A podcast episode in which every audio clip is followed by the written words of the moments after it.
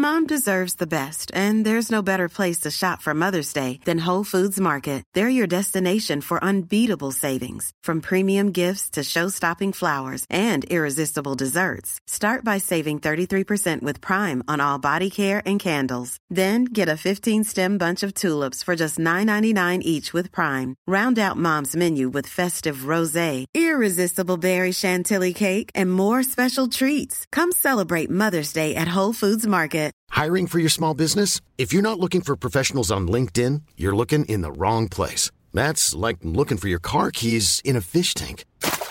LinkedIn helps you hire professionals you can't find anywhere else, even those who aren't actively searching for a new job but might be open to the perfect role. In a given month, over 70% of LinkedIn users don't even visit other leading job sites. So start looking in the right place. With LinkedIn, you can hire professionals like a professional. Post your free job on linkedin.com slash people today.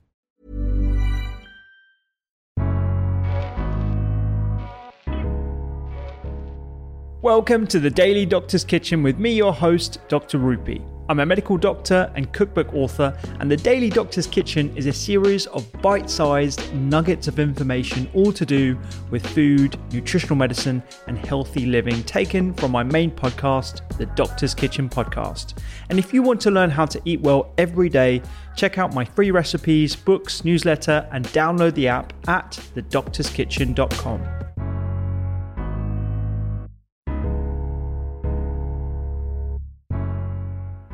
Yeah. I, I wonder if before we get into some um, chapters of, of, the book and, and some of the examples that you've, you've laid out, maybe you can give us a, a, bit of a brief history of how we got to growing food in the first place. I, I love what some of the opening elements of the book where you basically give a very brief history of of food. Um, you know, 13 billion years ago, we've had the creation of the universe. Four billion years ago, you know, we have this fiery, volcano-ridden uh, Earth uh, how do we get from from there to to growing uh, different types of, of grain, fruit, and cultivating it, which led to the the um, the increase in populations around the world? Yeah, yeah, because there are there are many different timescales that I try and introduce in the book, and I uh, the section that you mentioned is one in which I'm trying to just get people to start to think about uh, and, uh, and appreciate really the mind blowing inheritance, really, that does span back billions of years of biodiversity. Or, as some people might refer to it, agro biodiversity, agricultural biological diversity. So, um, and you know, I, I, I uh, make reference to the Cambrian explosion hundreds of millions of years ago when the ancestors of most life on Earth start to appear. Uh, and then the arrival of grasses as well, wild grasses, um, just a you know a few tens of millions of years ago, um, and and and then the crucial periods of in human evolution. So the idea that you know whether if you take two million years ago and the the fact that we start to, uh, you know our ancestors um, in their different forms start to work on walk on two legs and the way we interact with nature in a completely different way and that that then um, becomes important in terms of our you know the way we forage and hunt and um, I, I, the very first story in the book, um, and there's a chronology that does thread through the book of our our evolution and our relationship with nature. So the very first story is me spending some time with the Hadza in Tanzania, some of the last hunter gatherers in Africa, and and again, it's almost like the starting point because that um, lifestyle which they have held on to, or at least 200 members of this um, tribe in in eastern Tanzania um, near Lake Eyasi is the is the oldest, longest, and most successful human lifestyle uh, to date. So um, you know the idea that we we only started farming agriculture you know we became agriculturalists 10 12,000 years ago well you know that that follows on from hundreds of thousands um, of of uh, years as Homo sapiens, as hunter gatherers. And so I tell that story of the skills and the knowledge that the hunter gatherers in Tanzania still have, which, which would have been the dominant human story.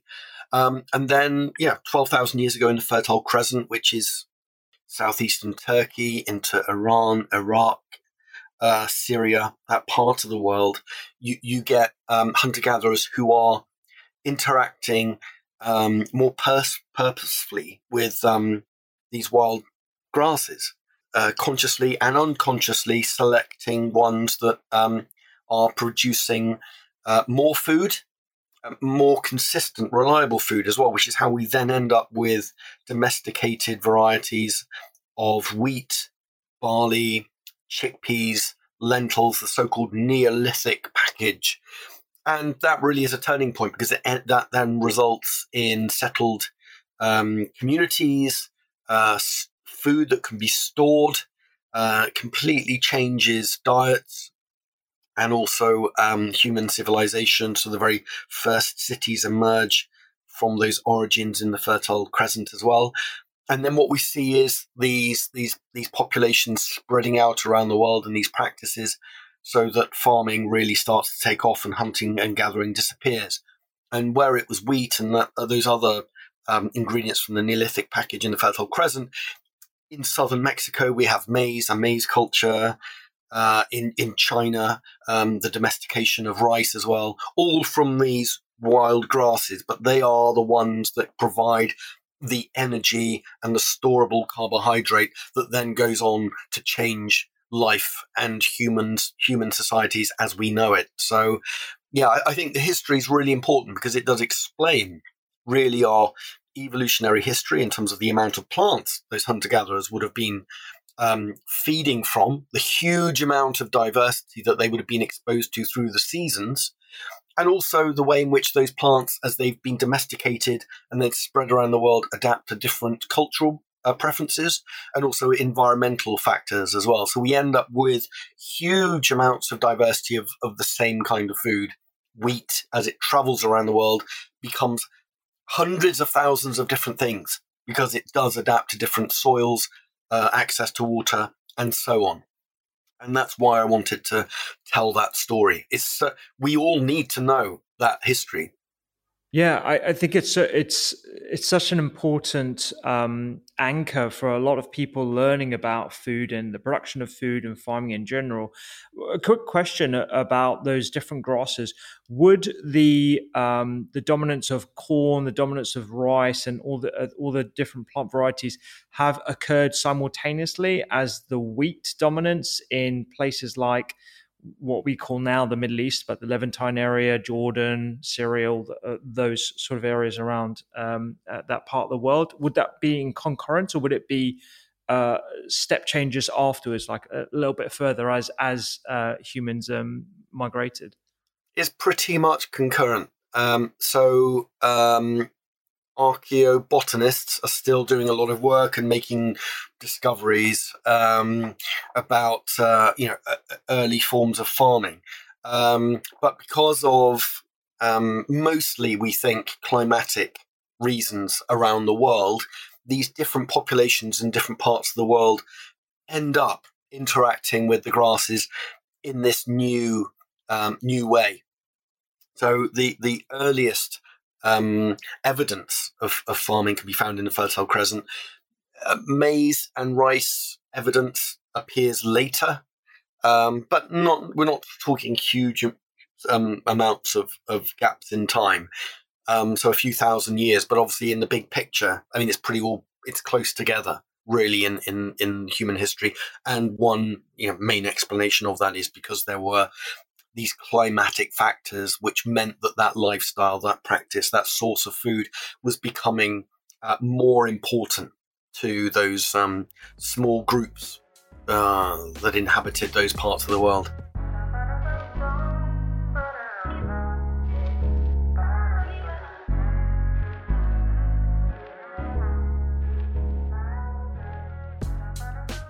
I hope you enjoyed today's Daily Doctor's Kitchen. The Doctor's Kitchen podcast is where I discuss multiple topics around nutritional medicine and well-being with experts and researchers from around the globe. And you can find me on social media at doctors underscore kitchen. Sign up for free recipes every single week at thedoctorskitchen.com. And don't forget to download the app. I'm Dr. Rupy. Have a beautiful day. Planning for your next trip? Elevate your travel style with Quince. Quince has all the jet setting essentials you'll want for your next getaway, like European linen, premium luggage options, buttery soft Italian leather bags, and so much more. And it's all priced at 50 to 80% less than similar brands. Plus, Quince only works with factories that use safe and ethical manufacturing practices. Pack your bags with high-quality essentials you'll be wearing for vacations to come with Quince. Go to quince.com slash trip for free shipping and 365-day returns. Planning for your next trip? Elevate your travel style with Quince. Quince has all the jet-setting essentials you'll want for your next getaway, like European linen, premium luggage options, buttery soft Italian leather bags, and so much more. And is all priced at 50 to 80% less than similar brands. Plus, Quince only works with factories that use safe and ethical manufacturing practices. Pack your bags with high-quality essentials you'll be wearing for vacations to come with Quince. Go to quince.com/pack for free shipping and 365-day returns.